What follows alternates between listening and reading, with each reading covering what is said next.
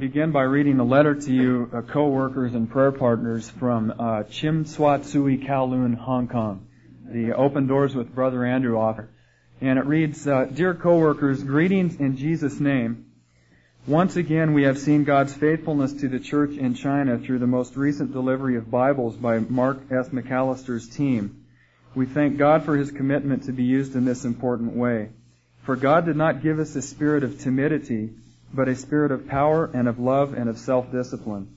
So do not be ashamed to testify, testify about our Lord or ashamed of me, his prisoner, but join with me in suffering for the gospel by the power of God.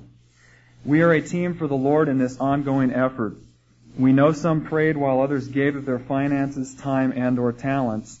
And in regards to prayer, I agree with Brother Andrew when he says, prayer is not the preparation for the battle, it is the battle. Therefore, our staff, along with the Christian co-workers in China, send a heartfelt thanks to you for this vital support. We would like to share with you some songs close to the heart of the suffering church in China. We have given him a copy of these special songs on a cassette tape to share with you. I never got that, so uh, omit that. Our prayer is that you will be drawn closer and closer together in fellowship with the suffering church in China through the love of Christ. We are willing and ready to help in any way we can to assist you in serving our Chinese brothers and sisters. May God richly bless you all, your fellow co-worker for Christ and for His body worldwide, Victor, Hong Kong program head for China. And I would postscript that by saying that indeed uh, you did the work and I benefited. Uh, I just got to see God really work in some really mighty ways. And that's what I want to share with you tonight. Uh, but before I do, I would like to read that uh, I share in all humility. I don't intend to uh, present myself as some uh, example that no one else can m- meet up to or, or attain, uh, because when I share with you who went and what we did, and that it was all the Lord, you'll understand that God could use any one of you to be God's smuggler to China, to take scriptures in. And it's an exciting thing. Uh, but this is an excerpt from a French communist publication, and uh, it's a sobering thought and it's a convicting thought, but I think it will uh, draw your attention to the work and uh, perhaps motivate you to really consider the spiritual warfare that's involved between uh, Christianity and communism. And it reads the following. It's called The Communist Challenge. And this is written by a French communist who says the gospel is a much more powerful weapon for the renewal of society than is our Marxist philosophy. All the same, it is we who will finally beat you. We are only a handful and you Christians are numbered by the million. But if you remember the story of Gideon and his 300 companions, you will understand why I am right. We communists do not play with words. We are realists, and seeing that we are determined to achieve our objective, we know how to obtain the means. Of our salaries and wages, we keep only that which is strictly necessary. We give up the rest for propaganda purposes. To this propaganda, we also consecrate all of our free time and part of our holidays. You, however, give only a little time and hardly any money for the spreading of the gospel of Christ. How can anyone believe in the supreme value of this gospel if you do not practice it, if you do not spread it, and if you sacrifice neither the time nor the money for it?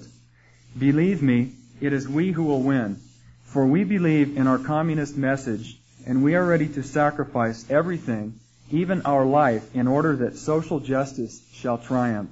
But you people are afraid to soil your hands. I, I can't add anything to that. Just let that settle in your heart. And if anyone would like a copy of this later, I'd be glad to give it to you. Uh, but with that as an introduction, at the same time, let me share with you that they won't win, that Jesus Christ is the victor, and we're involved in spiritual warfare. It's not a, a, a an issue of ideology or belief, or political or economic systems. It is spiritual warfare. And that's why the uh, thanks is given in such uh, heartfelt gratitude for the prayers that went up, because that is indeed where the battle was won. And uh, like I said, I was able to benefit from that and see the Lord work in some really, really tremendous ways. one thing I'd like to share with you before I get into my calling to the suffering church and my experiences is something that I really learned unexpectedly that I want to share with you, which was really a blessing to me that the Lord really brought home to my heart, and that is that I visited a country where there is one fourth of the world's population. There are one billion people in China. And when I saw these masses daily just moving around in hordes, the Lord just really spoke to me and, and revealed to me that this fellowship in general and members in particular that God has placed in my life close to me, He's handpicked out of four billion people from before the foundations of the world. And I just really appreciate every one of you, especially those of you that the Lord has allowed to, to draw close to me and vice versa. And you can only get so close to so many people. And when you realize your limitations in relationship in this lifetime, and when you see billions of people swarming on the face of this earth, it just really, really makes you appreciate more the people that God's placed in your life. So I'd really exhort you to uh, take that home to heart and be very thankful and appreciative of those people. They've been special chosen to be a part of your life and to share uh, and to grow with in, in all areas. So with that, I, I really feel like I want to share with you uh, briefly, very briefly, in a nutshell, how I felt called to this suffering church to begin with. Some of the trials that I went through in getting to that first step of going. Uh, several years ago, when I was living in California, the Lord took me through some extremely, extremely trying times where my faith literally was on the line. And basically what the Lord was doing was dropping all of my head knowledge into my heart, but it was a very painful process. And in a nutshell, what he did was that he removed from me every uh, support system of my own that I'd ever developed for my security, false security at that, and gave me literally nothing but his word to stand on. And it was difficult at times because, in a sense, I grew up learning to be very self-sufficient and relying upon and trusting in no one. And that carried over into my relationship with the Lord for a time. But He took all of that away from me and only gave me His Word to sort of hang my hat on. And my natural mind told me that He would use me in a ministry to minister to people that had gone through similar things like me, uh, without getting into the specifics. Uh, it involved a lot of emotional problems. And indeed, he has used me in that capacity and continues to to this day to an extent, but it was not the intended result of the things that I'd gone through. Strangely enough to me, he began to put the suffering church on my heart, and at that time I didn't really even understand why. And he began to show me that there are people throughout the world, literally millions of Christians, that go through things as trying, if not more so, and probably more so than the things that I endured, and they don't have God's Word. They don't know the promises that are in the Bible. And the Bible says that my people perish for lack of knowledge. They don't have the opportunity to stand upon His promises and to rest in what God has promised them. So he just really, really put a burden on my heart for people that don't have the scriptures. And as a result of that, I became familiar with open doors. And about two weeks after that happened, the Lord brought a, a, friend of mine to my doorstep one night who I had not mentioned anything at all to about this and was crying her eyes out and said, Mark, you've got to listen to this tape. You've been called to this ministry. And I said, what is it? And she said, it's a tape by Brother Andrew with open doors. And this was four and a half years ago. And I thought, well, that's really neat. And the Lord really confirmed to me that He wanted me involved in that. And some time went by, and uh, like Moses, and quite typically of many Christians, I attempted to bring all of these things to pass in my own carnal ways, and and uh, began to get books on China and her history, and signed up for a course in Mandarin, and uh, had all kinds of schemes to get over there and back free. One of which was to apply for a job as a flight steward with uh, the airlines. Uh, it made sense to me. I thought it was a good way to do it, and two of my friends got interviewed and I didn't, so I said, well, okay. And about a year went by of waiting, and the Lord was dealing in my life and molding me and shaping me in different ways and building character in me and all. And about a year went by, and I just started getting really uptight again. And I said, Lord, when? And I was really getting anxious and upset. And I did a Bible study at a hospital in West Covina one time, uh, about that time, one of the few that I ever did before I got to Albuquerque. And a girl that I had never seen before came up to me afterwards with tears in her eyes and said, Mark, you've been called to a ministry overseas, but you've got to do it in His time. Just mellow out and let God do it. So that held me over for about another year. And uh, when I got to Denver in November of 80, I believe it was, uh, about six months into my stay up there, I started getting really uptight again, and it's like each one of these little things kept me going for another year of waiting and preparation and whatnot. And uh, the Lord led me into an in-depth study of the life of Joseph. And Tom Stipe happened to be studying it right after that, and, and then at the same time, Chuck Swindoll covered it on the radio. So I was bombarded with Joseph. And if you're familiar with his life, you know that it took 14 full years before the Lord brought to fruition the vision that he'd given him. And so I started counting and I thought, Lord, no. That's 12 more years. I'm not ready for that. But he really ministered to me that he needed to do things in my life to get me ready. And he told me that uh, I had gifts and talents, and if I didn't use them now, I would lose them. And he really rebuked me for looking to a future ministry and not being involved today. And one of the results of me being willing to get involved today and not waiting for something to happen in the future was what's happening at Calvary Chapel here. And the Lord's blessed me with the privilege of being a part of the ministry here. So anyway, subsequent to that, I ended up in New Mexico, and just about three, four months ago, maybe it wasn't even that long, I, uh, guess what? I started getting uptight again, and uh, I was ready to go, and I said, Lord, I want to minister to the suffering church, and Skip just happened to be talking about Joseph in the Old Testament at that time. So I counted down again. I said, Lord, it's still ten more years. I just don't want to wait that long.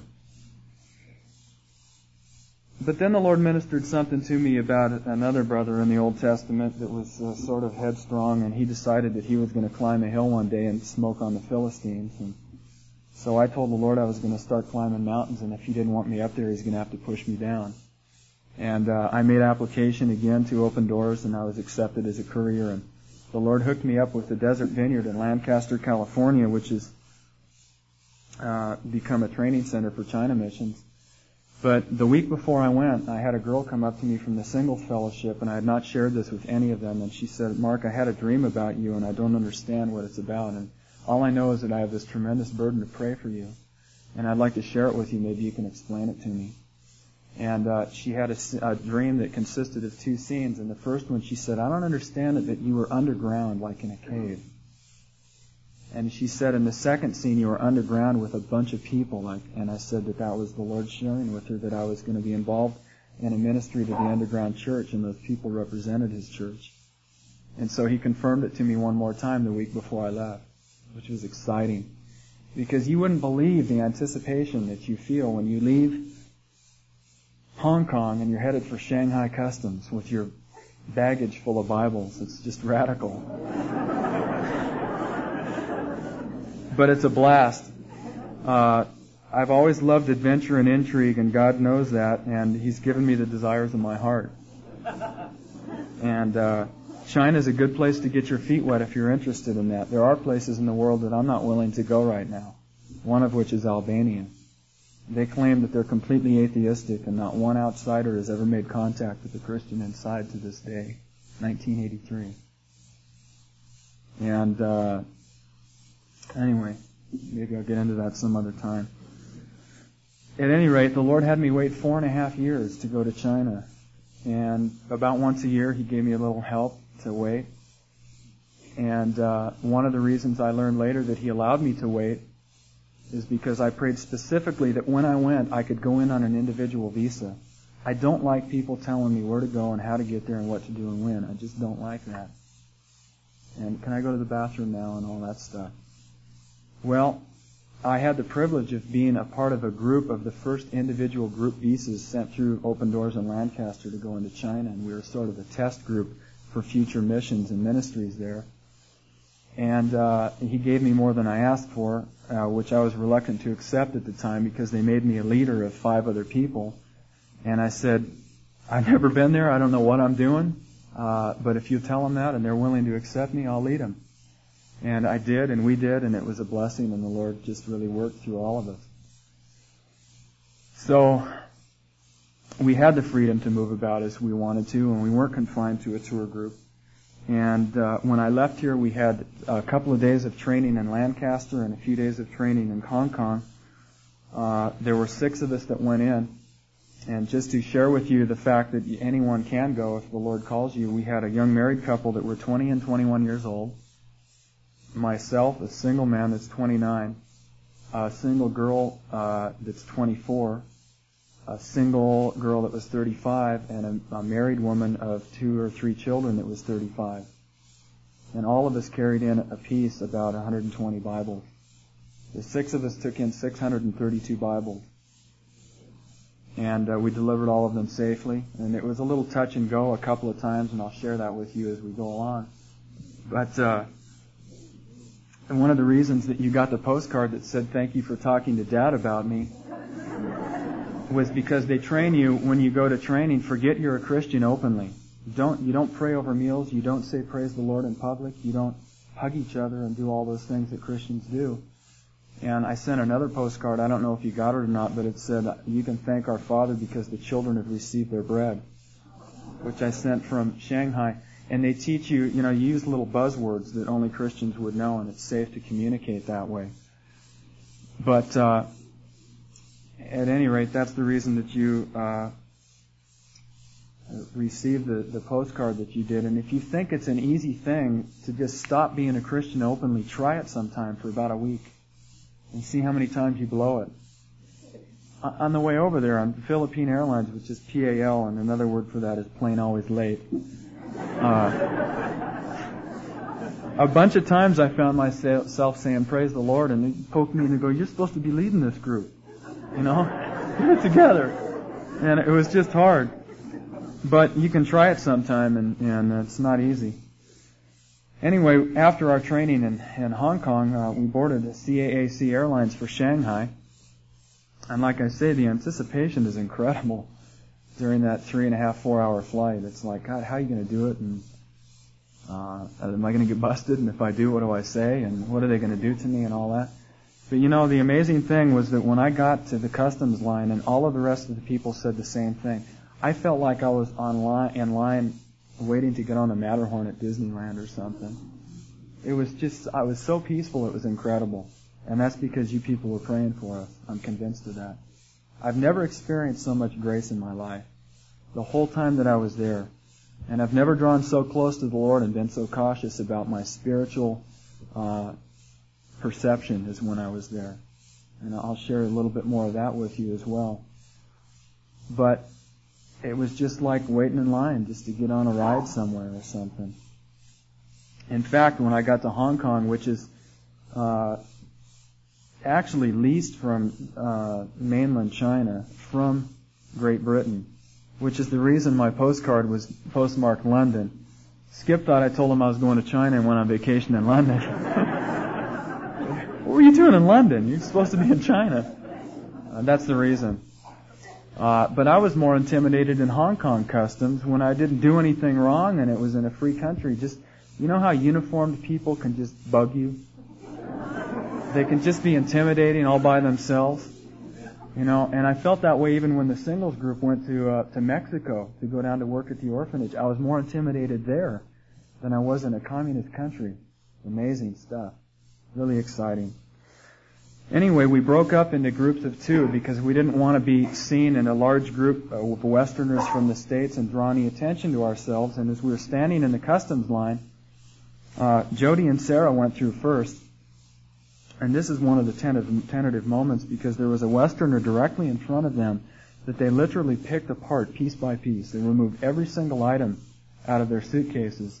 And we were packed so heavy with Bibles that well in my in my suitcases I had a big shoulder bag and a suitcase. They were full of Bibles with one thin layer of clothing on top. And I traveled very light and had a lot of laundry done in China. but all they would have had to do is just open the suitcase and pick up one layer and there would have been 110 Bibles there. And uh, anyway, they picked apart this guy piece by piece, and I've never prayed in the Spirit so much in my life. and when I prayed in English, I said, God, thank you that Jody is in that line and I'm not.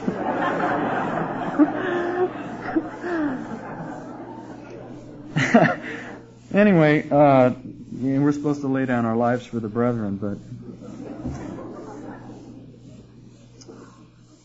when Jody and Sarah got up there, we had to, you had to declare things on your customs card, and Jody had declared one pair of loop earrings. And she made the loop, she made the L a small case L, and you have to know that the, the customs people there are, a lot of them still learning English, and they have heavy accents, and they don't know it real fluently. And he looked at this thing and he said, why do you have 1100 pair of earrings? And it was one loop earrings. What is this? 1100 P earrings. I don't understand it. So she kind of laughed and she took them off and showed him to him. And he said, what is this loop? And she explained that it was another English word for circle. And he was so excited about learning a new English word. That she just she just put the earrings back on, and she's pretty cute anyway. And I don't know if Chinese are are attracted to Westerners, but that might have had something to do with it. Go on through. Connie and I went up on the other side, and I made up my mind before I got to that counter that I was going to not put my bags on the counter. If they wanted them, they're going to have to ask for them. So I set them down on the floor behind me and walked up to the counter. And she said, Are you here on business? You'd be amazed at how they pronounce Macallister. I couldn't even repeat it if I tried to. But I said, No, I'm not. And she tried to ask me if I was a tourist, but her English was so poor about the fourth time I thought, God, please tell me what she's asking me. Because I kept going, Huh? What? Uh, what do you want? No, I don't have any Bibles.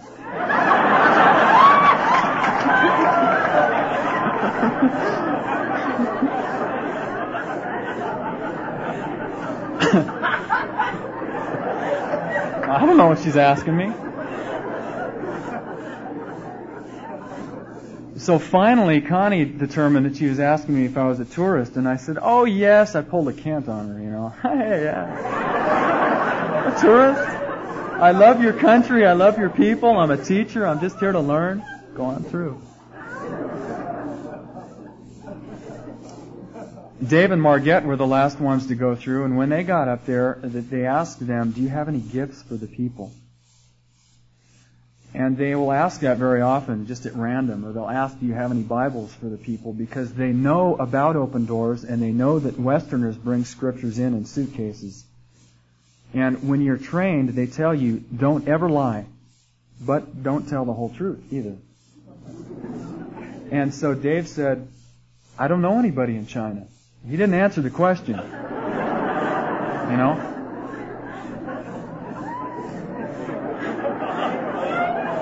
And they, they ask uh, they ask Margette the same thing. Do you have any gifts for the people? I don't know anybody in China either. Or something that you can do is if they ask you if you have any Bibles, is you can whip out a little NIV, New Testament that we hand out here, and say, "Yeah, I've got my own. How'd you like me to read something to you?" And they don't really like that, so just get out of here, will you? You know, you don't tell them that you have 110 more Chinese Bibles in your suitcase.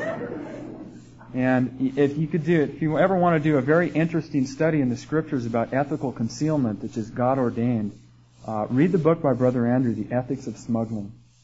And an example of that is when uh, Samuel was told to go and uh, anoint David king. He came back to the Lord and he said, if I go do that, Saul's going to find out what I'm doing. He's going to kill me. So God said, okay, then just tell Saul that you're going to make sacrifice for the people, which is what he also went to do. But he didn't have to tell Saul that he was going to anoint David king, and God ordained that. Or like Rahab that, uh, that hid the spies in the Old Testament and lied to the people, to the government. And she made the, the Faith Hall of Fame in Hebrews chapter 11. And the ethics of smuggling is chock full of those examples in the scriptures that God really has ordained. So uh, you know, it's it's amazing that the Lord uses little things like loop earrings, or the fact that I couldn't understand what she was saying, or the fact that a lot of the Chinese customs agents just get a little bit uptight when you're trying to communicate because they really want you to know that they know English very well, and they're very proud people in that respect. And it's uh, they train you to play on that and to use that against them so that you can get through. And but people do get caught, and they do ask people about open doors very often. An, example is a brother that got caught a while back. They took and interrogated him and asked him uh, in a, a broken way uh, about open doors. And the guy got up and walked over to the door and he said, "Open door, closed door. Open door, closed door." And that freaked them out so bad that they just kept the Bibles and told them to go go away.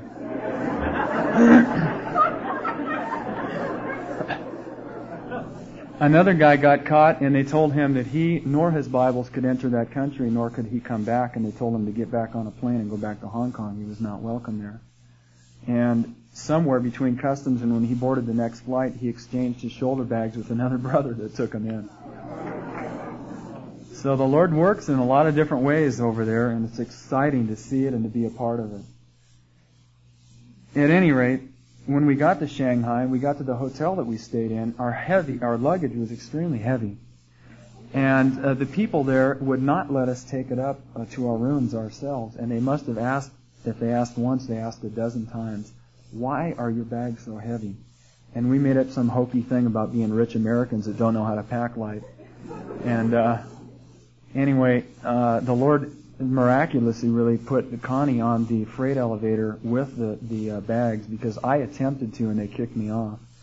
But she really miraculously got on and was able to be with the bags on the way up because I'm convinced they would have looked inside of them if they'd had a chance. So that was a blessing, the first miracle that we saw.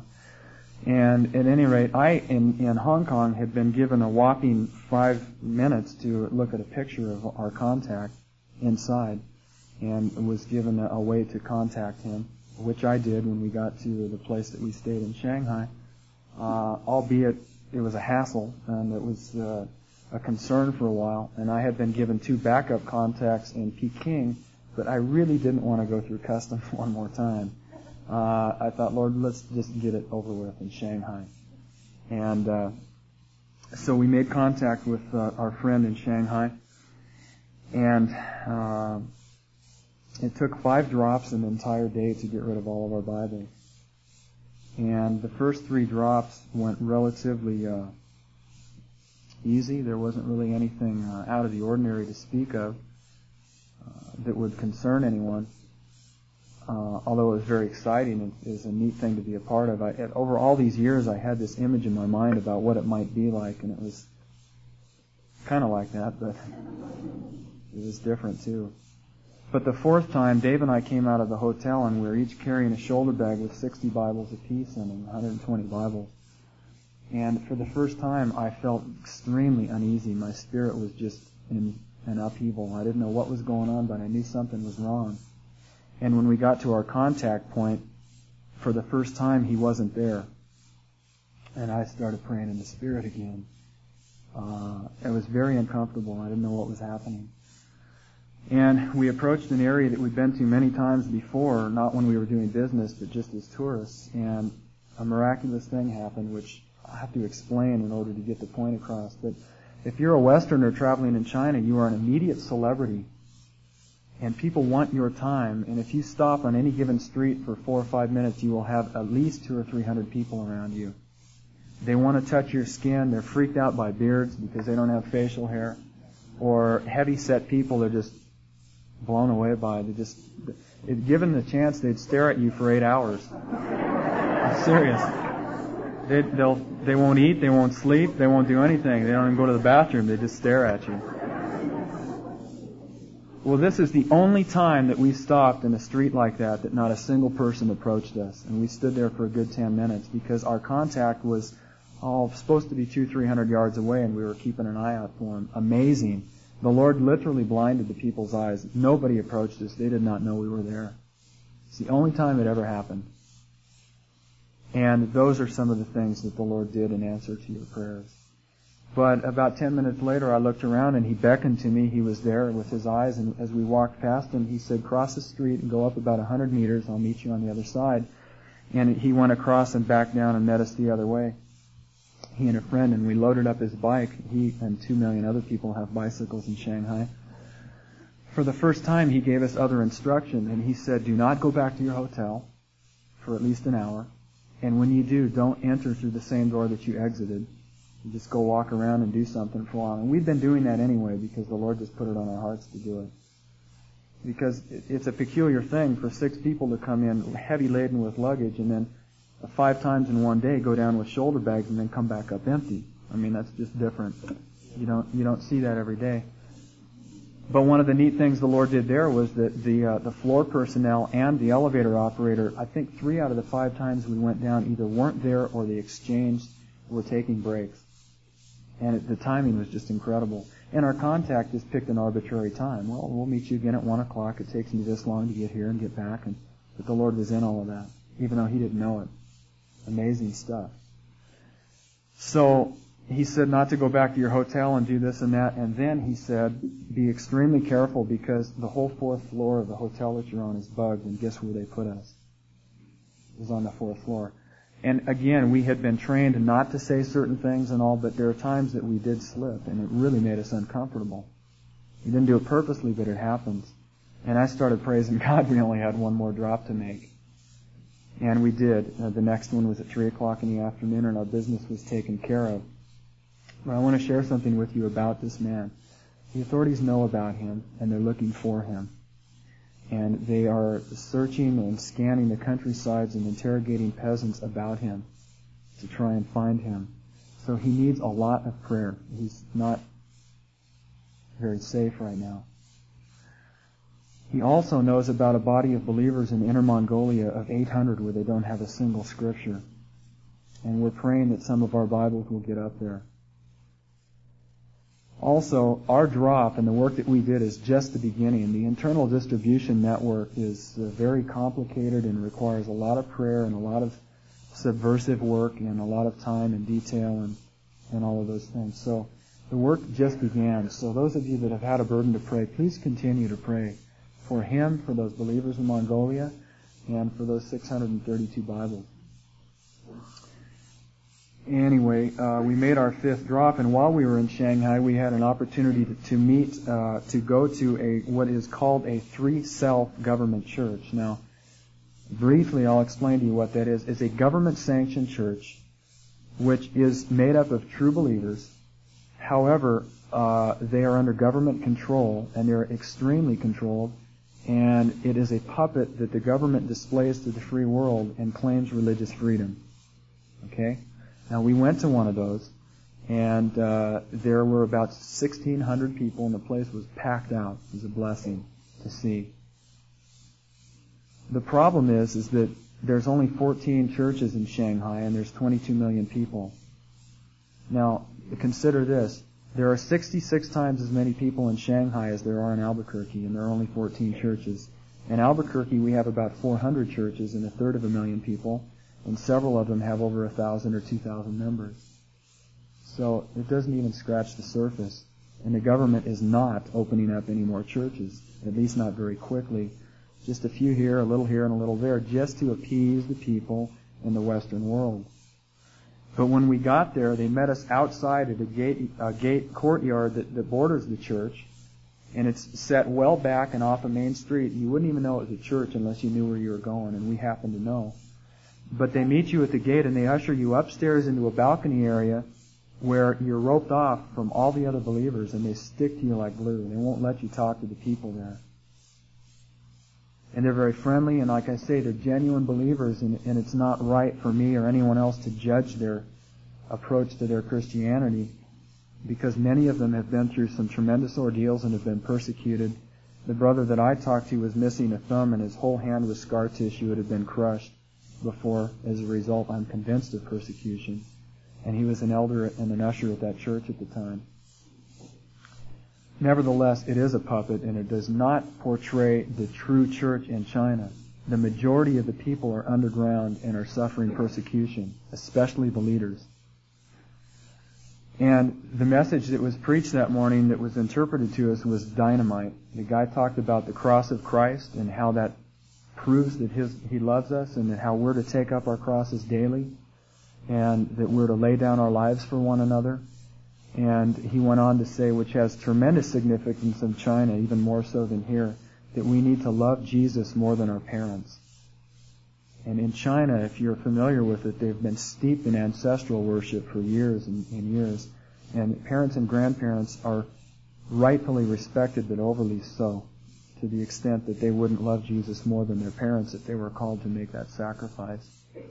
So it, it wasn't a lightweight message, and it wasn't watered down and sugar coated, and that was really neat for us.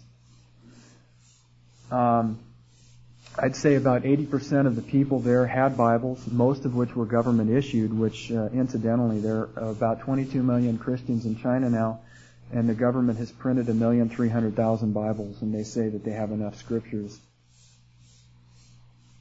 And if you want to buy one, you have to register so that they know that you're a Christian. They can watch you and see what you're doing. So right now, the Christians inside are asking for 10 million Bibles. And we took in 632. I mean, it's not even a drop in the bucket. There's a tremendous amount of work in China. For many of you, I think the Lord might even call you to go and do the same thing. But Jody and I were able to purchase Chinese Bibles downstairs in their little Maranatha bookstore. And uh, that was another way I think that they really portray freedom because it seemed easier for us to purchase them than the Chinese. And as dumb as this sounds, we thought we would take them home for souvenirs. I mean, I don't need it on my desk or in my office here. They need them there. But, you know, God chose foolish things and He used us anyway. In Peking, we had a neat opportunity and I'll share that as I go along. But we did purchase two Chinese Bibles and two hymnals.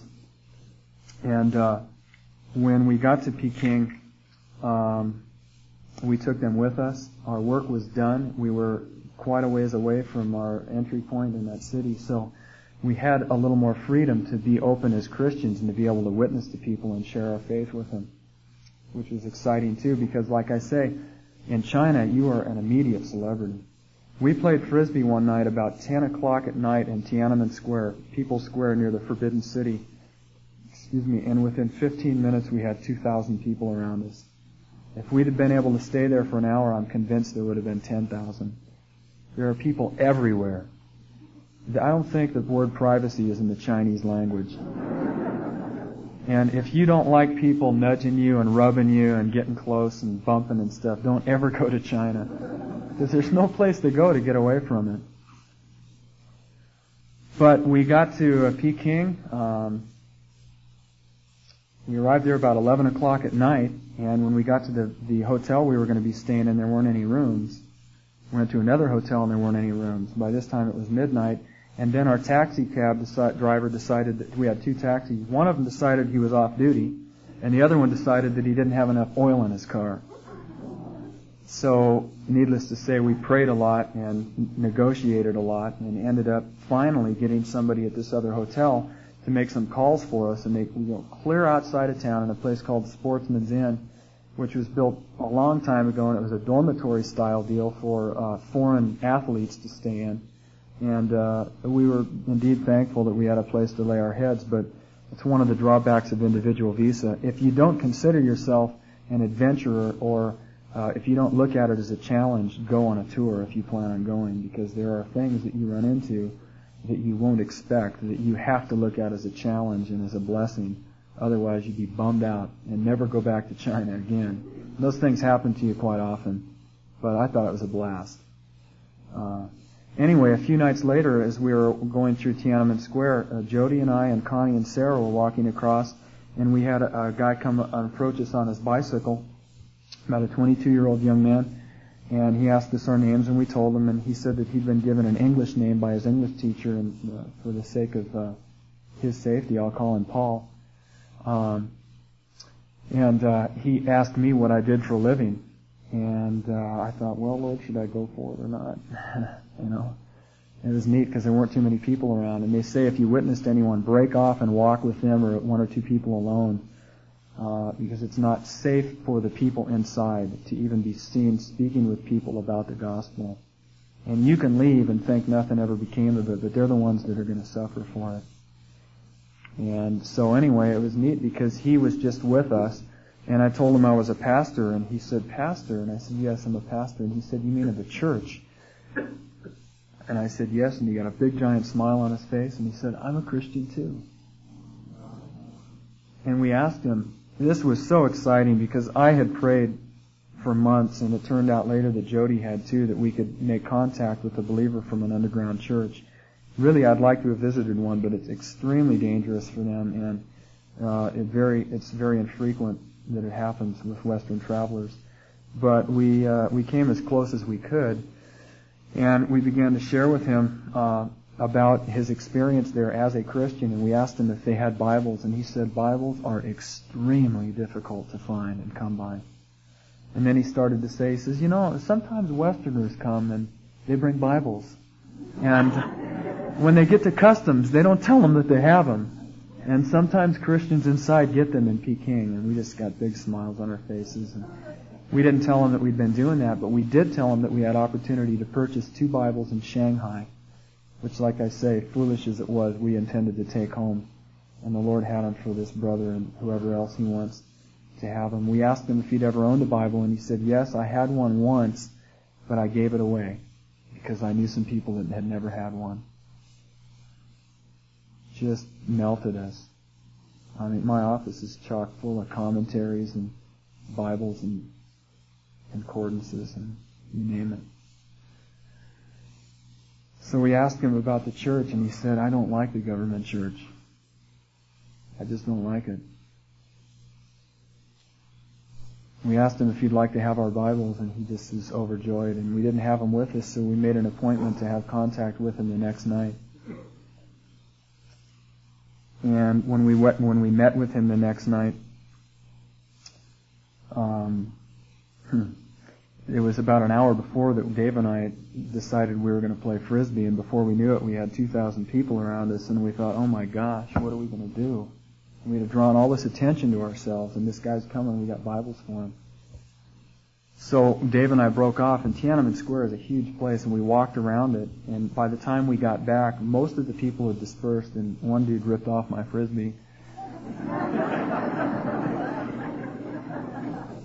Felt like telling him, "Thou shalt not steal." Here, read this right here. Anyway, that kept him busy, and the girls were sitting over in an area that we were supposed to meet with this guy, this Chinese believer. And so a lot of people were off playing frisbee, and a bunch of people had dispersed, and a whole bunch of people around the girls, and there were literally so many around them they couldn't see the sky. They were encaved with people. Just, it's like E.F. Hutton everywhere you go. I'm serious. It's just, that's amazing. Anyway, we came around Tiananmen Square, and uh, Dave sort of tailed off. And I walked up to Jody, who wasn't where she was supposed to be, which was really neat because it was two, three hundred yards from where we were supposed to meet him. And all of a sudden, this br- this brother comes out from nowhere on his bicycle and runs right into us. And uh, mind you, there's people everywhere around here. And so I said, uh, "Let's go for a walk." We started walking, and I broke off and went ahead for a while. I was just sort of checking things out. And about 40 people peeled off from the rest, and they started following us. One of which was a government official. And we walked and walked and walked and walked and walked, and people finally gave up, and he, the official, was the last one to tail off and go somewhere else. So when that happened, I dropped back and I picked up uh, a little shoulder bag that he had, and I had one too, and we were walking along. And as we were walking, we were sharing more with him. And he shared with us that he's the only student in his class that is not a, a party member, a Communist Party member and he experiences persecution daily from the rest of the people there. And that uh, we asked him if he ever met in a house church because he had told us the night before that he didn't like the government church. And he looked at us almost as though he didn't know if he could trust us yet, and he acted like he didn't know what we were talking about. And Jody said, he said, I don't, I don't know what you mean. And Jody said, you know, do you ever meet with your friends in a house to worship and not in the church? And he stopped dead in his tracks and looked both of us straight in the eye, as serious as I've ever seen anyone, and he said, and pointed with his finger, you had better not tell anyone. But I meet with my friends And my parents have forbidden me to go to church, but I lie and tell them that I'm going to study English and I go worship Jesus.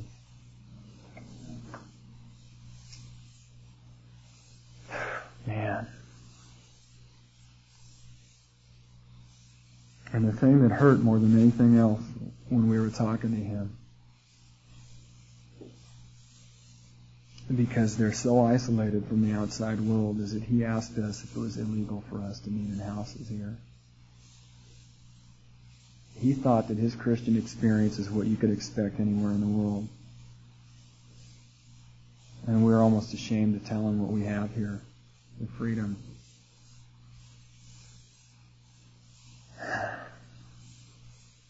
It's just,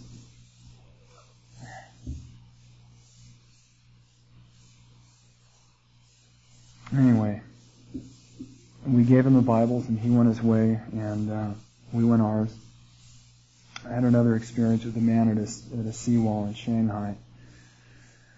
It wasn't even a Christian that had been there for his entire life and he'd been through many wars and he had the opportunity to learn English and he had um, a few jobs as an interpreter even back during the time when our Navy was there and so he actually made three times as much money as a Chinese national than our Navy men were making.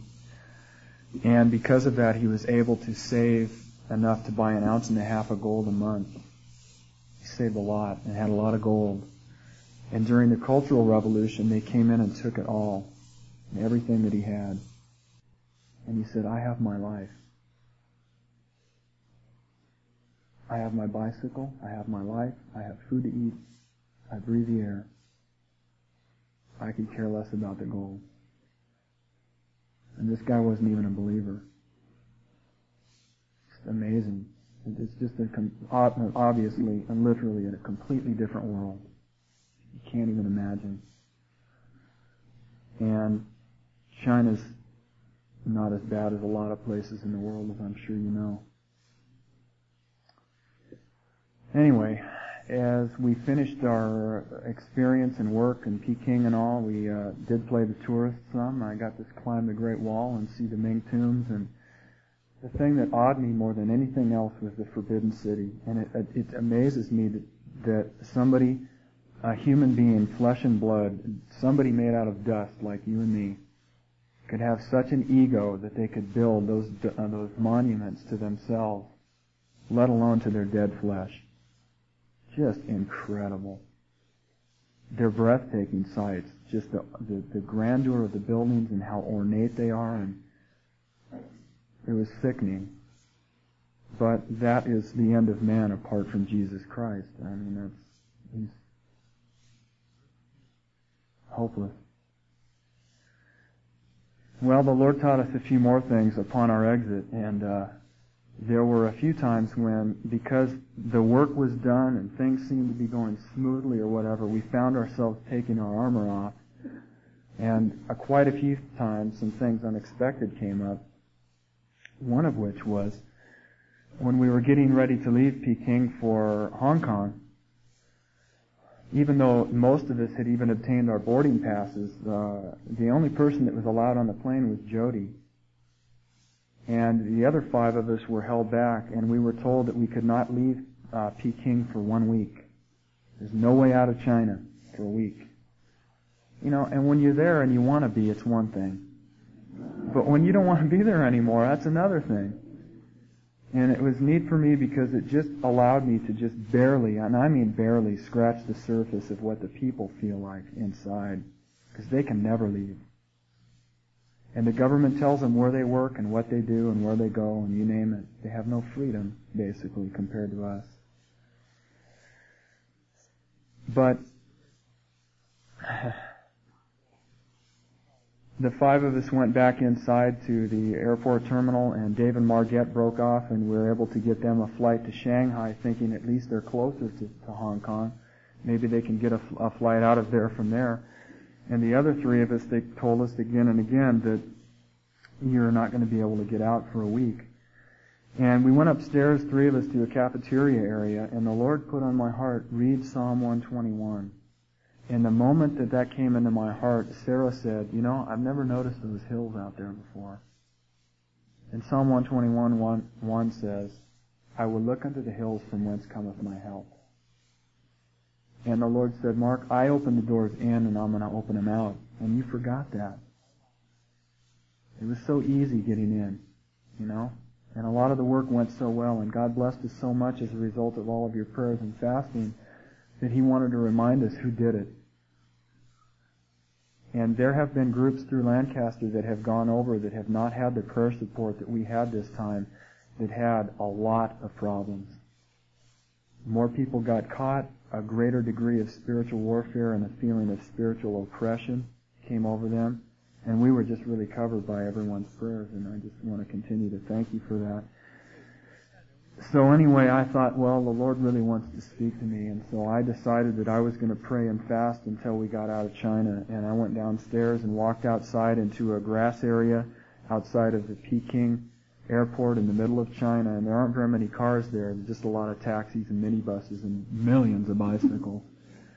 And so it was relatively quiet, and I sat down, and the Lord reminded me that we got together before we went in, and as the leader, I had shared with them some things He put on my heart, one of which was Psalm 34, I will bless the Lord at all times, and His praise shall continually be in my mouth. And I told them, it says I will, not I want to, or not I feel like it, but I want, I will. And so I just began to worship the Lord in the middle of the airport in China. And I had my own little afterglow out there all by myself. The Holy Spirit just came upon me and I had Jesus goosebumps all over me in the whole shooting match. And I continued to read Psalm 131 and the last verse says that I will preserve your going out and your coming in from this day forth. And the Lord said, "We will be in China tomorrow, or in Hong Kong tomorrow. He just really clearly showed that to me. He also told me that when I walked back in the airport that Satan was going to try and rip me off. Now, before I'd gone outside, I had this encounter with a Frenchman and an Englishman who had been bumped off the same flight that were just cussing up a storm. And they had gotten flights out supposedly that day to Hong Kong. And, you know, we're talking about how they were going to be there and all that stuff. And anyway, they got bumped off of that flight too. And I had told the guy earlier when we were talking that he needed to pray if he wanted to get out of China. And he just laughed at me. Well, when I walked back in the airport, I was about three feet off the ground. And he came walking right up to me, still cussing and calling him every name in the book and said, there's no way you're going to get out of here today or tomorrow because they just gave us confirmed flights supposedly on the next flight and we just got bumped again. I just smiled because the Lord knew, told me He was going to be there. And I said, you need to pray. And he got bummed out at me. but we were in Hong Kong the next day. And when I walked into that airport lobby in Peking, China, the center and the capital of China, I, it's difficult to explain, but in the spirit, I saw, literally saw the Lord all over that place. I saw Him standing behind customs agents and making His way through the lobby and upstairs overlooking balcony areas. And the, the, the Holy Spirit was just indwelling in that place, in the middle of communist China. It was so exciting. And I went back upstairs and I told the girls that we were going to be in Hong Kong the next day and they kind of went, well, I hope you're right, because I don't want to stay here anymore. And so we spent the night in the airport hotel, and, and uh, we were out the next day, which was really timely because uh, it was close to one o'clock, one thirty in the morning the next day, or that morning, that we finally finished our debriefing in Hong Kong because we had a 9:20 flight out for uh, L.A. the next day. And so it was pretty intense the whole time. And uh, anyway, on the, on the way home, I decided to get over my jet lag in Hawaii for a few days. Because it stopped in Manila, the Philippines, and then in Honolulu before it went to LA, so I thought, why not? I mean, I'm not going to be worth much here for a couple days anyway. so and I didn't tell Skip either, and that was scary. And when I got back, I explained everything to him, and he said, I'm glad you did that. And I thought, praise the Lord.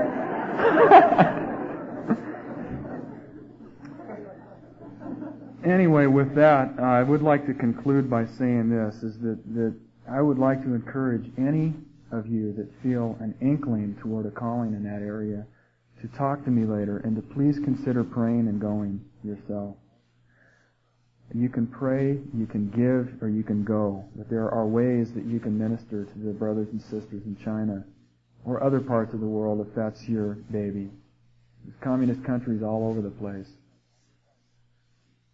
And uh, then the other thing is that just from a standpoint of your spiritual enrichment for your individual walk with the Lord,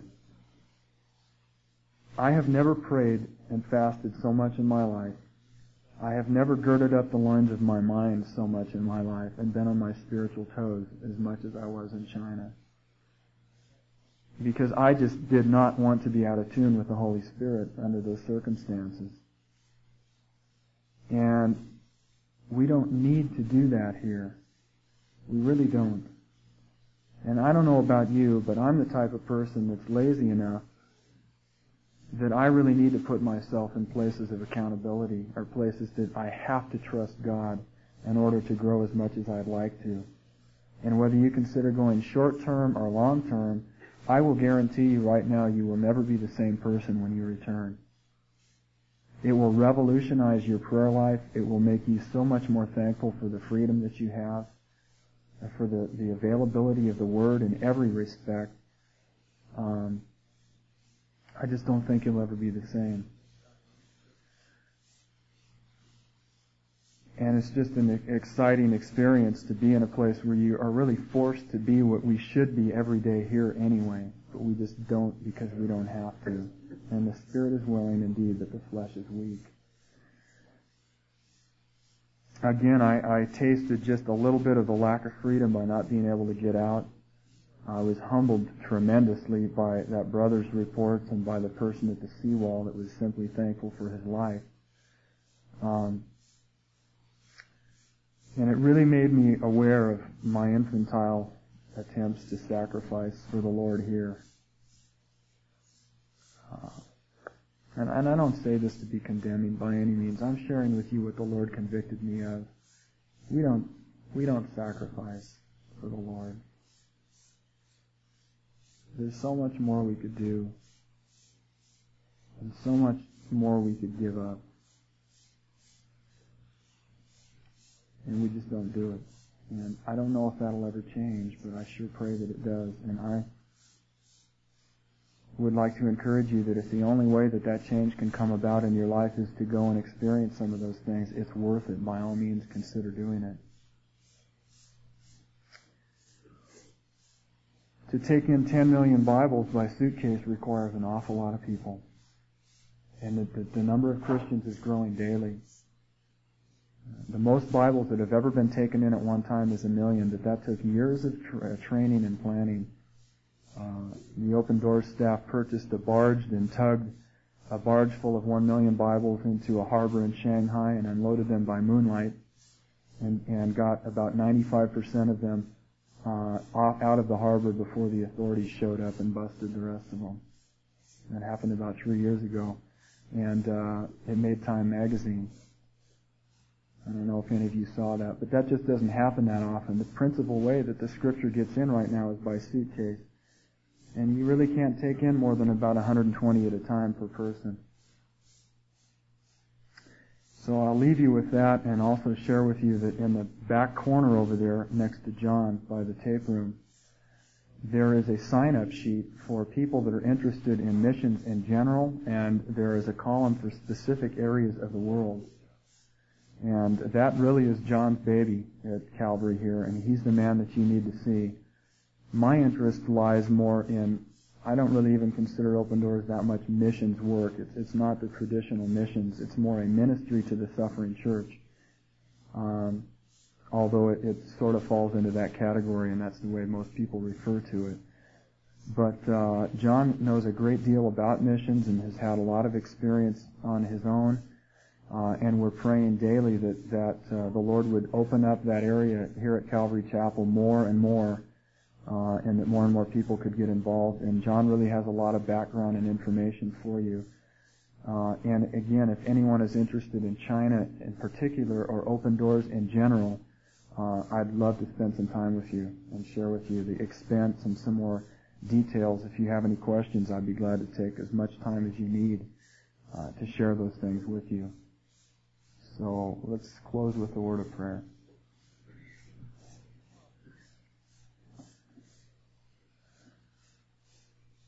Lord, I pray that uh, we would not be a people that would be afraid to soil our hands and that you would just really uh, touch those of us, Lord, that you would call to this type of work uh, out of a willing heart, Lord, never out of constraint, Jesus. We want to serve you because we love you and because it's a joy to do so and that you really desire to give us the desires of our hearts. Somehow, Lord, I pray that you would remove some of the apathy and the materialism that is infiltrated the church in the United States, Lord.